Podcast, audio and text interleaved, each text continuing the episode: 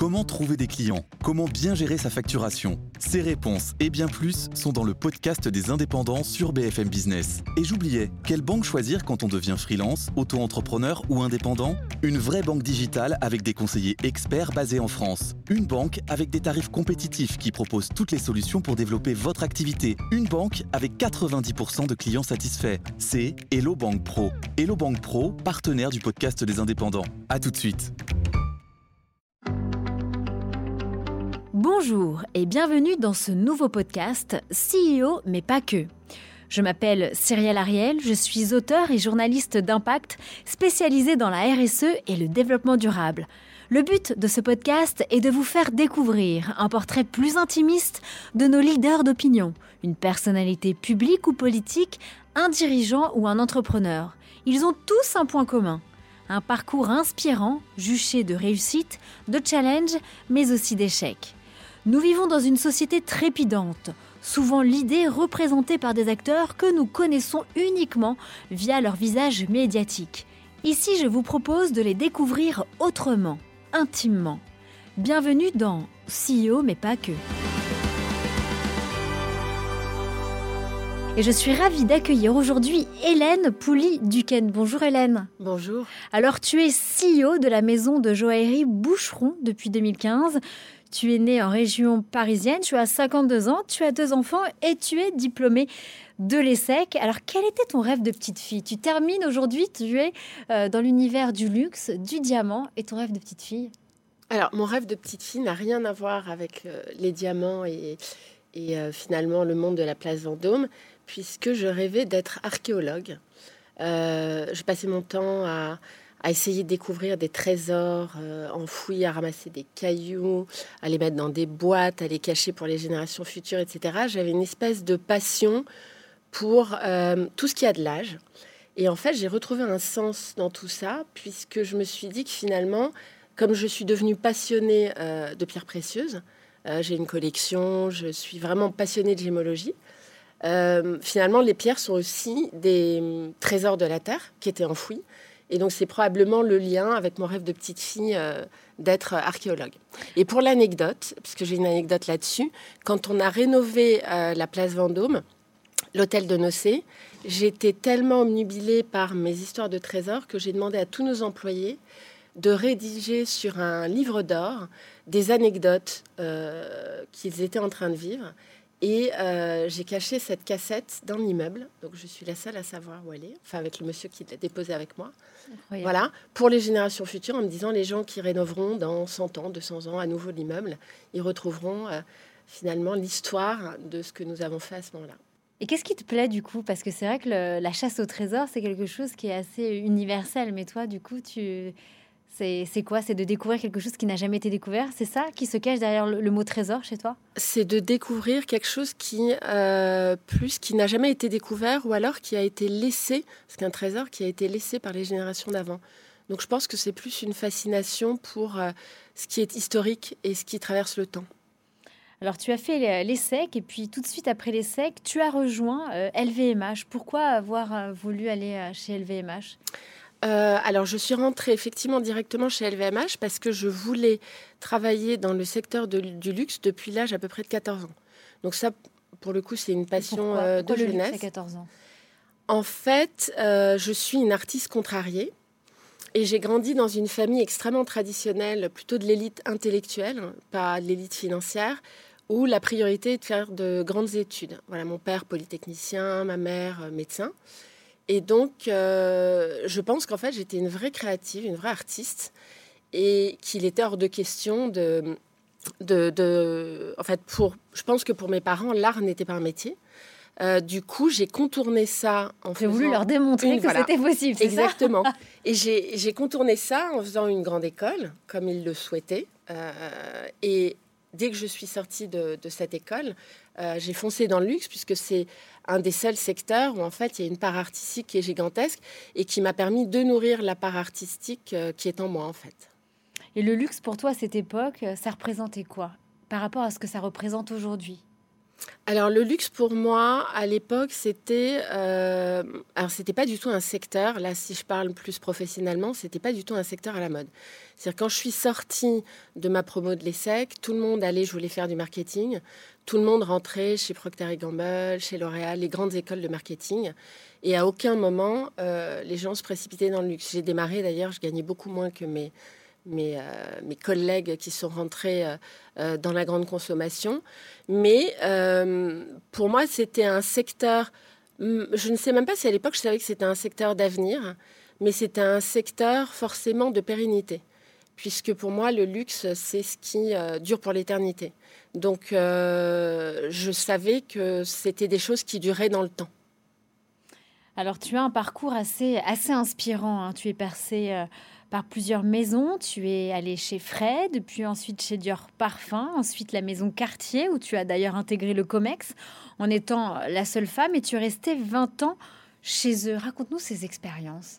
Alors en fait, j'ai pas euh, démarré chez Fred. C'est quand j'étais chez LVMH que j'ai participé à l'acquisition euh, de Fred. Et donc, ça a été mes premiers pas à la découverte de la joaillerie. En fait, le premier plan stratégique de Fred, euh, c'est moi qui l'ai écrit à l'époque. Et donc, ça m'a fait découvrir ce secteur-là. Les quatre ans que j'ai passés euh, chez LVMH ont été extrêmement riches d'enseignements parce que, comme je travaillais à la holding, j'étais chef de cabinet du directeur général de l'époque. Ça m'a permis euh, de connaître à peu près tous les secteurs. Donc, je passais euh, de missions sur le champagne, les cosmétiques, la maroquinerie, la joaillerie, et d'en avoir une vision, d'avoir une vision des marques et du secteur extrêmement économique que je n'aurais probablement pas eu si j'avais démarré directement dans une fonction marketing. Donc euh, ça, a été extrêmement enrichissant. Ensuite, je suis partie euh, chez Dior Parfum, puisqu'il fallait que j'apprenne un métier. Et là, j'ai eu l'humilité de redémarrer complètement à zéro, puisque j'avais passé quatre ans à la direction générale du groupe et j'ai redémarré chef de produit. Euh, en me disant, bah, maintenant, il faut que je sache faire quelque chose de spécifique. Voilà, je suis restée deux ans chez Dior Parfum. J'ai découvert que j'étais c'était confirmé, je suis une femme de produit. Je suis fan de produits. Ça veut dire quoi, femme de produit Femme de produit, ça veut dire quelqu'un qui est intéressé par euh, l'objet en tant que tel. C'est à l'époque, je travaillais dans le maquillage. Je passais des heures euh, à l'usine euh, à en fait fabriquer des rouges à lèvres. J'étais fascinée par les pigments, etc. Donc, il y a quelque chose de très concret en moi qui fait que j'ai besoin d'un contact presque physique avec, avec le produit. Euh, donc ça, ça a été le premier enseignement. Euh, et j'ai décidé de rentrer chez Cartier, un peu sur, euh, sur un coup de tête, parce qu'en fait, on m'a chassée. Voilà. Donc, je suis rentrée chez Cartier et j'y ai passé 20 ans. Alors, j'ai encore redémarré à zéro, avec beaucoup d'humilité, puisque à l'époque, la personne qui m'a embauchée, c'est Bernard Fornas. Et Bernard n'avait pas de poste à me proposer de chef de groupe, parce que là, je me disais, ça fait six ans que je travaille, il est temps que je passe à l'étape d'après. Et euh, il m'a proposé un poste de chef de produit que j'ai gentiment refusé. Et Bernard Fornas m'a appelé, je m'en souviendrai toute ma vie, pour me dire Hélène, chez Cartier, on fait sa carrière. Euh, il, faut, il faut venir. Euh, et, tu iras très vite. Fais-toi confiance. On s'en fout du poste auquel tu rentres. Ce qui est important, c'est de vivre cette aventure. Et en fait, je, suis très entrepreneuriale. Et je me suis dit, après tout, pourquoi pas Et donc, j'ai redémarré chef de produit, service après-vente et bracelet cuir. Et pour terminer et pour terminer, bah, pour terminer au COMEX, en fait, mais très rapidement, puisqu'à 32 ans, j'ai pris la direction marketing de l'horlogerie, qui faisait à l'époque 60% euh, du chiffre d'affaires de la maison. Et ensuite, euh, j'ai eu la direction marketing monde de tous les produits en 2010, dont j'étais la seule femme au COMEX euh, de quartier. Et effectivement, Bernard a eu raison de me faire venir puisque euh, ensuite je suis allée très vite. Ma carrière. Quelles difficultés on rencontre quand on est une seule femme au COMEX? Il y a des atouts et des inconvénients ou pas? Alors, moi, dis-nous tout. Moi, j'ai un parcours très particulier puisque je sais, euh, pour avoir discuté avec énormément de femmes, qu'elles ont vécu le plafond de verre, que c'est extrêmement douloureux, euh, et je le comprends, mais je ne peux pas en témoigner puisque moi, je ne l'ai jamais vécu. En fait, j'ai j'ai grandi dans un monde d'hommes, parce qu'en plus, à l'époque, au début, j'étais sur l'horlogerie. Donc, c'était. Euh, euh, je passais toutes les semaines, au moins une journée, à la chaux de fond. Euh, un monde très, très masculin, très horloger. Et je ne me suis jamais sentie pas à ma place, ni pas acceptée, en fait. C'est très surprenant, mais c'est comme ça. j'ai été adoubée par des hommes, j'ai été promue par des hommes. J'ai après mon premier congé maternité, j'ai été promue en fait en rentrant de mon congé maternité. Donc j'ai jamais eu l'impression que le fait d'être une femme soit un obstacle. Et en revanche, j'ai eu l'impression qu'être une femme euh, me permettait d'apporter une valeur ajoutée énorme. Alors quels sont tes conseils pour toutes ces femmes qui nous écoutent, euh, qui effectivement rencontrent peut-être ou déjà rencontré déjà ce plafond de verre? Qu'est-ce qu'il faut faire? Quels sont tes conseils? Bah, moi, mes, conseils, c'est de vraiment euh, pas surjouer le fait d'être. Euh, euh, pas surjouer le fait d'être une femme, de rester soi-même, de toujours être, de rester cohérent et de rester soi-même, de prouver ses capacités professionnelles en fait, parce que je pense que les femmes ont une capacité de, à être perfectionniste qui est très élevée et que du coup, et à mettre de la structure, à mettre aussi à apporter de l'empathie et, de, voilà, et de valoriser toutes ces qualités euh, qui sont très utiles euh, pour les hommes. Enfin, un de mes boss avec qui j'ai travaillé m'a dit ce qui est fantastique quand on travaille avec une femme, c'est qu'elle euh, elle ment jamais sur un chiffre. Et c'est tellement juste. Et c'est tellement juste.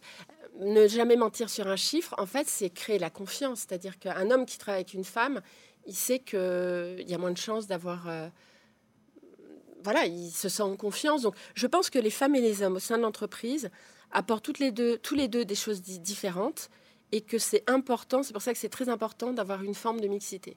Mon codir, il est à moitié féminin, à moitié masculin, et euh, je vais chercher chez chacune des personnes ce qu'elle peut m'apporter. Et face à une question que je pose euh, régulièrement à, tous mes invités, c'est comment tu réagis toi quand on te, tu es face à un no-go dans ta carrière? Tu as des années d'expérience dans différentes maisons, donc avec différents interlocuteurs et, supérieurs. Comment tu réagis, toi, Hélène, quand on te dit non, on n'est pas d'accord avec ton idée En fait, ça ne me pose aucun problème. Parce que je considère euh, que je suis là pour faire des recommandations. Et j'ai quand même j'ai un respect fondamental de la hiérarchie. Donc à un moment donné, si mes boss dessinent que c'est pas le moment de le faire, euh, c'est qu'ils ont probablement de bonnes raisons. En revanche, pour défendre mes idées, pour défendre mes idées, je suis une tigresse. C'est-à-dire que j'irai au bout du bout du bout du bout de la manière dont je vais défendre mes idées. Mais si à un moment donné, on me dit trois fois, parce que je suis très têtue, mais si à un moment donné, on me dit trois fois non, je, je comprends, je passe à autre chose. C'est n'est euh, pas un sujet pour moi. Et d'ailleurs, j'ai toujours demandé à mes collaborateurs de faire pareil. Je leur demande de me challenger. Donc, euh, je ne fais pas du tout partie de ces gens hiérarchiques. Je considère que leur valeur ajoutée, c'est de me faire réfléchir et donc de me challenger. Et en revanche, si à un moment donné, je dis non, je dis non, on a pris une décision, on l'exécute en fait. Alors avec toutes ces années d'expérience dans le luxe, dans diverses maisons, euh, tu es donc à la tête de Boucheron depuis 7 ans. C'est quoi aujourd'hui ta vision, ta vision euh, de la prise en considération des enjeux de la RSE dans, ce secteur aujourd'hui, et notamment dans celui de la haute joaillerie? Alors nous, nous avons une chance, c'est que dans le secteur de la haute joaillerie, euh, je dirais que la durabilité est au centre de toutes les stratégies, puisque par essence, nos produits ne se jettent pas. On ne jette pas euh, un bijou avec des diamants, on ne gêne pas, une montre. Euh, vous l'offrez à vos enfants, qui l'offriront à leurs enfants pour la postérité. Donc, c'est pour ces raisons que je considère aussi qu'on a une responsabilité euh, très importante en termes de RSE sur le fait que la manière dont on fait du business et la manière dont on fabrique nos produits soit aussi responsable. Donc ça, c'est le postulat de base et, on, a, on a beaucoup travaillé sur ces sujets dans les cinq dernières années chez Boucheron. Le premier impact euh, que l'on a en fait en tant que joaillier, euh, à 70%, ce sont euh, les matières premières que nous utilisons. Donc, dès 2020, on a atteint 100% d'or responsable. Ça veut dire quoi de leur responsable? Alors, leur responsable, en fait, on connaît leur Fairmind. Voilà, en fait, c'est deux, deux, types on a 95% d'or euh, qui est recyclé et on a gardé 5% d'or qui sont extraits de mines qui sont éco-responsables, qu'on accompagne dans leur capacité. Des mines labellisées, ça veut dire Exactement, Fairmine, Fairchild, etc. Donc ce sont vraiment des mines euh, labellisées. Et donc ça, ça c'est un gros travail qui a été fait. On a la chance d'appartenir au groupe Kering, qui est extrêmement investi euh, sur ces sujets, et du coup, qui nous accompagne sur ces sujets. Donc on a une gouvernance même où très régulièrement j'ai des réunions, des points sur l'avancement de nos projets en termes de RSE avec Marie-Claire Daveux. Euh, qui directrice du développement durable, durable euh, chez Kering. Donc, on est très soutenu, très encadré dans cette démarche. Donc, je parlais de l'impact euh, en termes de matières premières. Il y a l'or. Le deuxième impact, c'est forcément les diamants qu'on utilise.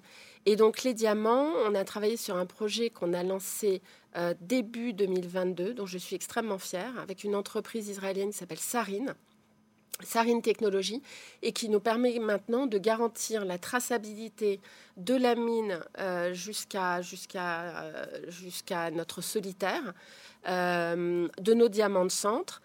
Et nous avons travaillé un certificat boucheron, mais qui était un vrai step dans l'industrie, puisqu'en fait tous les certificats normalement des diamants, comme vous le savez, sont le GIA sont faits par le GIA, qui est un institut indépendant. Et moi, je considérais que c'était la responsabilité des marques d'apposer sur nos certificats notre nom en disant je vous garantis la provenance de notre diamant. Et donc, en fait, c'est la première fois qu'on a fait un certificat boucheron, euh, en plus qui est digitalisé, qui permet d'avoir accès à l'information complète sur l'ensemble euh, de l'histoire des diamants que nous vendons. Voilà. Donc ça, c'était aussi une, grosse étape. Le troisième sujet sur lequel nous travaillons avec toute la profession, euh, puisqu'on a un groupe de projets, un groupe de travail multimarque, ce sont les pierres de couleur. C'est un petit peu plus compliqué, ça prendra plus de temps parce que ce sont des toutes petites mines euh, qui sont disséminées dans énormément de pays différents. Donc pour que tout l'écosystème s'organise, ça prendra du temps. Voilà. Et sinon, après, nous travaillons aussi sur tous les sujets d'éco-responsabilité à l'interne dans l'entreprise, euh, sur euh, ben, les économies d'énergie dans nos boutiques, euh, sur comment travailler un concept éco-responsable sur le packaging, etc. Donc, il y a beaucoup d'autres sujets qui vont en parallèle et qui sont d'ailleurs, et j'en suis très fière, poussés par nos équipes, en fait, par, par nos employés qui, recherchent ce sens. Donc en fait, les Et vos consommateurs aussi ou pas? Alors les consommateurs, c'est assez, assez particulier les clients C'est assez hein. particulier et en fait les consommateurs pour le pour le moment, nos clients, euh, c'est pas quelque chose qui les concerne encore. Mais moi je considère que c'est notre responsabilité d'avancer très fortement sur ces sujets et finalement de les accompagner parce que c'est le sens de l'histoire et, à un moment donné, ils deviendront aussi très préoccupés par ces sujets. Alors Hélène, je meurs d'envie de te poser cette question. Est-ce que tu as vu ce film forcément Blood Diamond de, de 2006 Oui. Alors, qu'est-ce que tu en as pensé? Blood Diamond, je l'ai vu, mais maintenant Et ça, surrevu. Voilà, surrevu. Non, mais ça, ça date un peu, donc je l'ai vu. Je sais qu'à l'époque, oh, 2006, j'avais adoré ce film euh, que j'avais trouvé euh, magnifique. Et en fait, ce qui est intéressant, c'est que on a dans l'industrie un process qui s'appelle le Kimberley Process et qui est, qui est exactement défini pour garantir l'exclusion des diamants de la guerre euh, de l'industrie de la joaillerie. Donc il y a quand même un organe dirigeant qui est là pour garantir ça euh, auprès de nos clients. Alors j'ai envie de te poser une autre question, forcément. Blood Diamond, le processus de Kimberley et surtout les diamants de laboratoire. Moi j'ai interviewé euh, plusieurs petites marques. J'aime, Courbet, j'ai même été dans un, dans un labo. je crois que vous, chez Boucheron, vous ne faites pas le pari un jour de sortir une collection éco-responsable avec des diamants de laboratoire? Alors pour l'instant, on n'envisage pas du tout ce sujet. Et pourquoi? Parce qu'on considère, euh, enfin moi je considère que euh, on est chez Boucheron euh, la plus vieille marque française à être implantée sur la place Vendôme, hein, la première marque de la place Vendôme. Et quelque part, on doit être les garants de ces diamants qui viennent de la Terre. Les diamants qui viennent de la Terre, c'est des diamants qui ont passé jusque 3 milliards d'années avant d'être extraits. Donc, euh, ce, sont des, diamants de, voilà, qui sont produits par notre terre nourricière et on en est quelque part euh, aujourd'hui euh, le réceptacle. Donc, je vois pas l'intérêt. Mais je ne dis pas que les diamants de synthèse ne sont pas un segment du marché, loin de là. Est-ce que vous vous sentez challengé ou pas? Forcément, moi je considère. Par des jeunes, par toutes ces marques qui arrivent avec moi, je des, des solitaires, euh, je suis jeunes couples. intéressée par. Euh, je, enfin, je ne fais pas partie des gens qui considèrent que euh, des marques ne sont pas concurrentes. Enfin, je considère que tout peut être concurrent. Donc, et d'ailleurs, c'est intéressant parce que ça stimule le marché.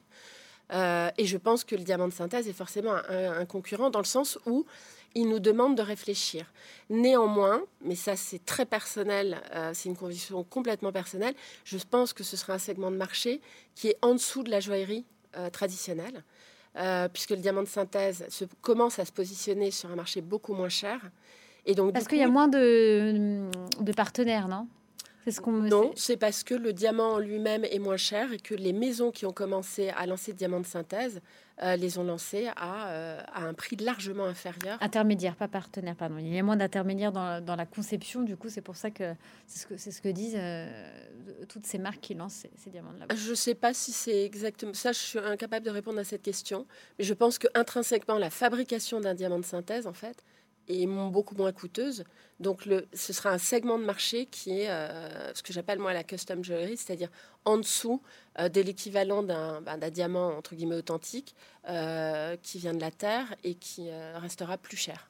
Intéressant d'entendre en tout cas ce point de vue. Est-ce que tu peux nous, décrire un peu une journée type? C'est quoi une journée type avec toi? Alors des journées types, il y en a rarement. Tu fais quoi quand, tu, quand tu te réveilles? Est-ce que tu as un rituel ou quand tu te... Alors quand je me réveille, c'est un litre de café. C'est mon, ma, priorité, mon urgence, c'est d'avoir mon litre de café pour me mettre euh, on. Euh, alors la journée type, quand je suis à Paris, je prends le métro pour venir au bureau et que j'adore quand je sors à l'opéra, puisque je travaille à l'opéra, regarder d'abord euh, les chevaux de l'opéra et me retourner voir Napoléon sur la colonne Vendôme. Et tous les matins, je me dis, tu as de la chance de travailler dans ce secteur. Enfin, je me sens chanceuse. Et je fais partie des gens qui sont, je suis heureuse le matin d'aller au bureau. En fait, ça n'est pas un poids, c'est une joie. Donc, je démarre ma journée euh, en arrivant par euh, récupérer les chiffres de la veille.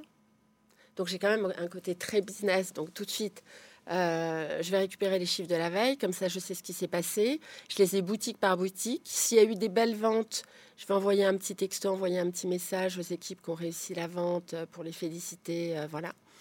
Et après, ma journée est faite d'un ensemble de réunions parce que j'ai créé une gouvernance qui me permet de piloter tous les sujets de l'entreprise, soit des one-to-one avec les membres de mon comité de direction, soit des comités où il y a beaucoup plus de gens, où on me présente des sujets sur lesquels je dois les, driver. Et mes trois comités préférés, étant donné que je suis une créative contrariée, sont les comités pierres. Et j'en ai eu un hier, donc on achète les pierres. C'est-à-dire que les pierres arrivent. Et alors là, je suis comme une, une enfant émerveillée. Euh, j'arrive avec ma loupe dans ces réunions et euh, on sélectionne les pierres qu'on va acheter pour Boucheron. Le deuxième comité que j'adore, c'est le comité création parce que là, évidemment, je signe tous les dessins, toutes les créations sont signées par moi. contrariée du coup maintenant. Plus du tout, plus du tout. Et le troisième créative assumée. Assumée, voilà, Et le troisième comité que j'adore, c'est le comité que nous appelons Store Design and Planning. C'est ni plus ni moins qu'un comité où on dessine de la décoration de nos boutiques. Et donc là, c'est aussi un territoire de créativité parce que la décoration d'intérieur, c'est sans fin aussi. On choisit des tissus, les matériaux, la manière dont on va euh, et c'est un comité euh, que j'aime énormément aussi. Parmi toutes tes rencontres, euh, même sur le terrain, est-ce qu'il y a des, voilà, des rencontres, des parcours, des émotions, des personnes qui t'ont ému, qui t'ont touché? Il y a deux personnes qui m'ont particulièrement touchée, mais là c'est quasiment, je dirais, à titre personnel. Je vous en ai parlé tout à l'heure, c'est Bernard Fornas qui m'a fait venir chez Cartier et avec lequel j'ai travaillé pendant 17 ans. Et en fait, il m'a tout appris ce que j'aime chez lui, c'est son, son énergie et sa, sa rage de vivre, en fait. J'ai beaucoup appris en le regardant travailler. J'ai énormément appris en le regardant travailler. Et il y a une deuxième personne euh, qui me fascine, c'est François-Henri Pinault, euh, parce que je trouve que dans la vision, il a une vision incroyable qu'il a réussi à implémenter sur son groupe et, il a réussi à faire switcher le, groupe Kering vers un groupe de luxe en quelques années avec une vision extrêmement responsable justement sur des sujets, euh, euh, la défense des femmes, sur euh, il a une fondation pour, pour la défense des femmes, etc. Donc, tous ces sujets, moi, me touchent émotionnellement. Donc je me sens très en lien avec les valeurs du groupe et de François-Henri Pinault. Comment tu arrives à, à gérer, à équilibrer ta vie pro et ta vie perso? Quelles sont les clés selon toi?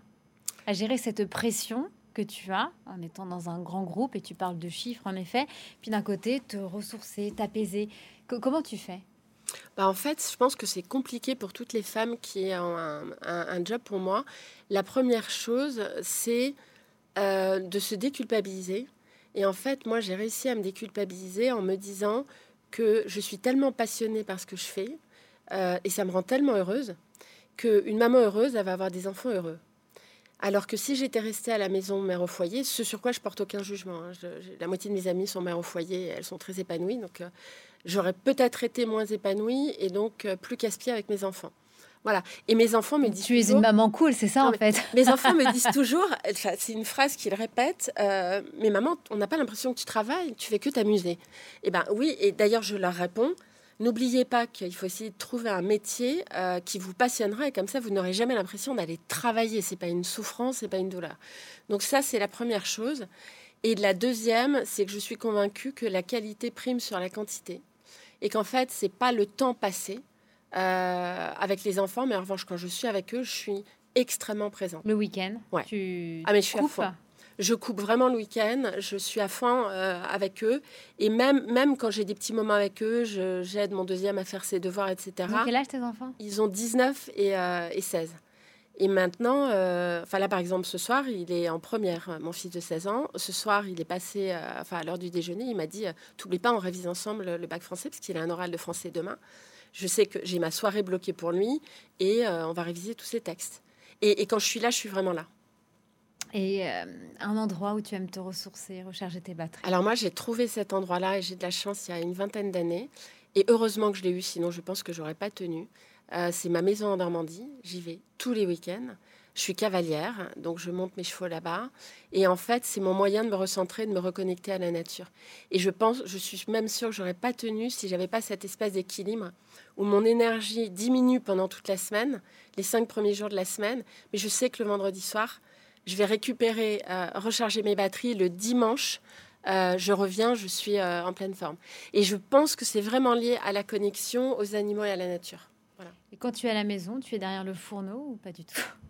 Alors, oui, parce qu'en fait, je ne supporte pas qu'on mange des Qu'on me prépare à manger. non, j'adore. Alors, j'adore qu'on me prépare à manger, mais j'aime pas la junk food. Je veux pas qu'on mange mal, en fait. J'ai été élevée dans une famille où, on a toujours pris soin de ce qu'on mangeait, mais les, matières premières, depuis très longtemps, ma mère achète du bio depuis 40 ans. Enfin, donc il faut que les premiers produits soient bons. Et comme je fais mes courses en Normandie tous les week-ends, je ramène tout à la maison, ce qui rend hystérique mes enfants, puisque le dimanche soir, on revient avec des sacs entiers.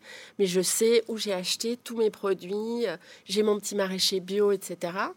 Et donc, je leur prépare euh, les bons légumes le de Monsieur Adam. Le plat préféré que tu aimes préparer Alors, et manger un de mes fils, on adore le magret de canard. il y a une ferme à côté de chez nous en Normandie où on va acheter euh, des magrets de canard euh, avec une bonne poêlée, par exemple en automne, de champignons euh, du marché. Voilà, c'est typique. Donc c'est simple. On dit toujours que j'ai le meilleur ratio temps passé en cuisine et gustatif parce qu'en fait, je fais des choses extrêmement simples à faire, mais avec des très bons produits. Et donc à la fin, je pense que chez nous, on mange bien. Quels sont tes, futurs projets en 2023, pro et perso? Alors, j'ai de nombreux projets, mais mon premier projet, c'est de euh, continuer le développement de la maison Boucheron, qui est euh, vraiment le, enfin, c'est le job de ma vie. Euh, je suis très heureuse de ce qui nous arrive en ce moment et de, du développement de la maison. Et voilà, et je veux continuer en 2023, enfin dans les cinq prochaines années, on a réécrit un deuxième plan à cinq ans euh, et voilà, et là on démarre euh, avec les équipes et donc euh, c'est ma priorité de 2023 de lancer ce plan. Combien de salariés tu, tu, as? Ce sont des chiffres que je ne peux pas donner. Ah là là là là là là désolée. Et pour terminer, Hélène Pouliduquesne, la question la plus difficile. On ne regarde pas ces fiches. Quelle est ta raison d'être personnelle? Alors, ma raison d'être personnelle, ça m'a fait plaisir quand j'ai lu cette question, parce que je me suis dit, en fait, c'est une question très complexe. Et je me suis dit que ma raison d'être personnelle, c'est de transmettre tout ce que j'ai appris et tout ce que j'ai vécu. En fait, j'ai une, euh, j'ai une, euh, j'ai une notion de la réussite très particulière. Je ne considère pas qu'être. Euh, je suis très heureuse d'être PDG aujourd'hui parce que je peux prendre toutes les décisions pour la maison, mais je ne considère pas que c'est un, c'est quelque chose qui me donne un pouvoir. En fait, je considère qu'en revanche, ça me permet de raconter vraiment une histoire euh, et, de, pouvoir redonner en fait à mes employés. Je les entraîne dans une grande aventure. Et je me suis dit, ma raison d'être personnelle, c'est ça, c'est ma vision du succès. Le succès, c'est de redonner. Et tes enfants aussi, tu Exactement. Tes collaborateurs. Et de, et, de, et de, mes enfants. Mais il y a un très grand parallèle dans la manière euh, dans laquelle je gère euh, l'entreprise et aussi euh, mes enfants. Euh, voilà, et mon rôle, c'est de les aider à, à, suivre cette voie et à leur montrer surtout qu'on peut se développer en restant euh, cohérent avec ses valeurs. C'est quelque chose qui me tient vraiment à cœur. Et dernière question, quelle est la vision de tes enfants du luxe? Est-ce que ça leur parle aujourd'hui à 16 et 19 ans, les diamants, le luxe? Alors ça, ça leur parle énormément, mais je pense parce qu'ils m'ont vu euh, dans ce secteur. Ils veulent y aller ou pas du tout Oui. Il y en a déjà un qui a fait un stage euh, dans ce secteur. Euh, qui est Donc tu as réussi, alors lui, tu par as la, transmis ta passion. La, alors ça, ma passion, je l'ai transmise. Et le petit, euh, à un moment donné, il s'est passionné de gémologie. Il a une collection de pierres, trop mignonne. Il a une, une émeraude de 001 carat qu'il garde précieusement. Donc il a des petites boîtes avec. Donc oui, je pense que forcément, ils sont rentrés dans cette passion, oui. Bien, merci infiniment, Hélène Pouli-Duquesne, pour ton temps, parce que tu es bah, très très prise. Toi. Merci infiniment d'avoir répondu à mes questions et, euh, et, au plaisir, en tout cas, de se recroiser. Et on te souhaite euh, une très belle continuation personnelle et professionnelle. Et nous, on se retrouve très prochainement dans Patronne ou CEO, mais pas.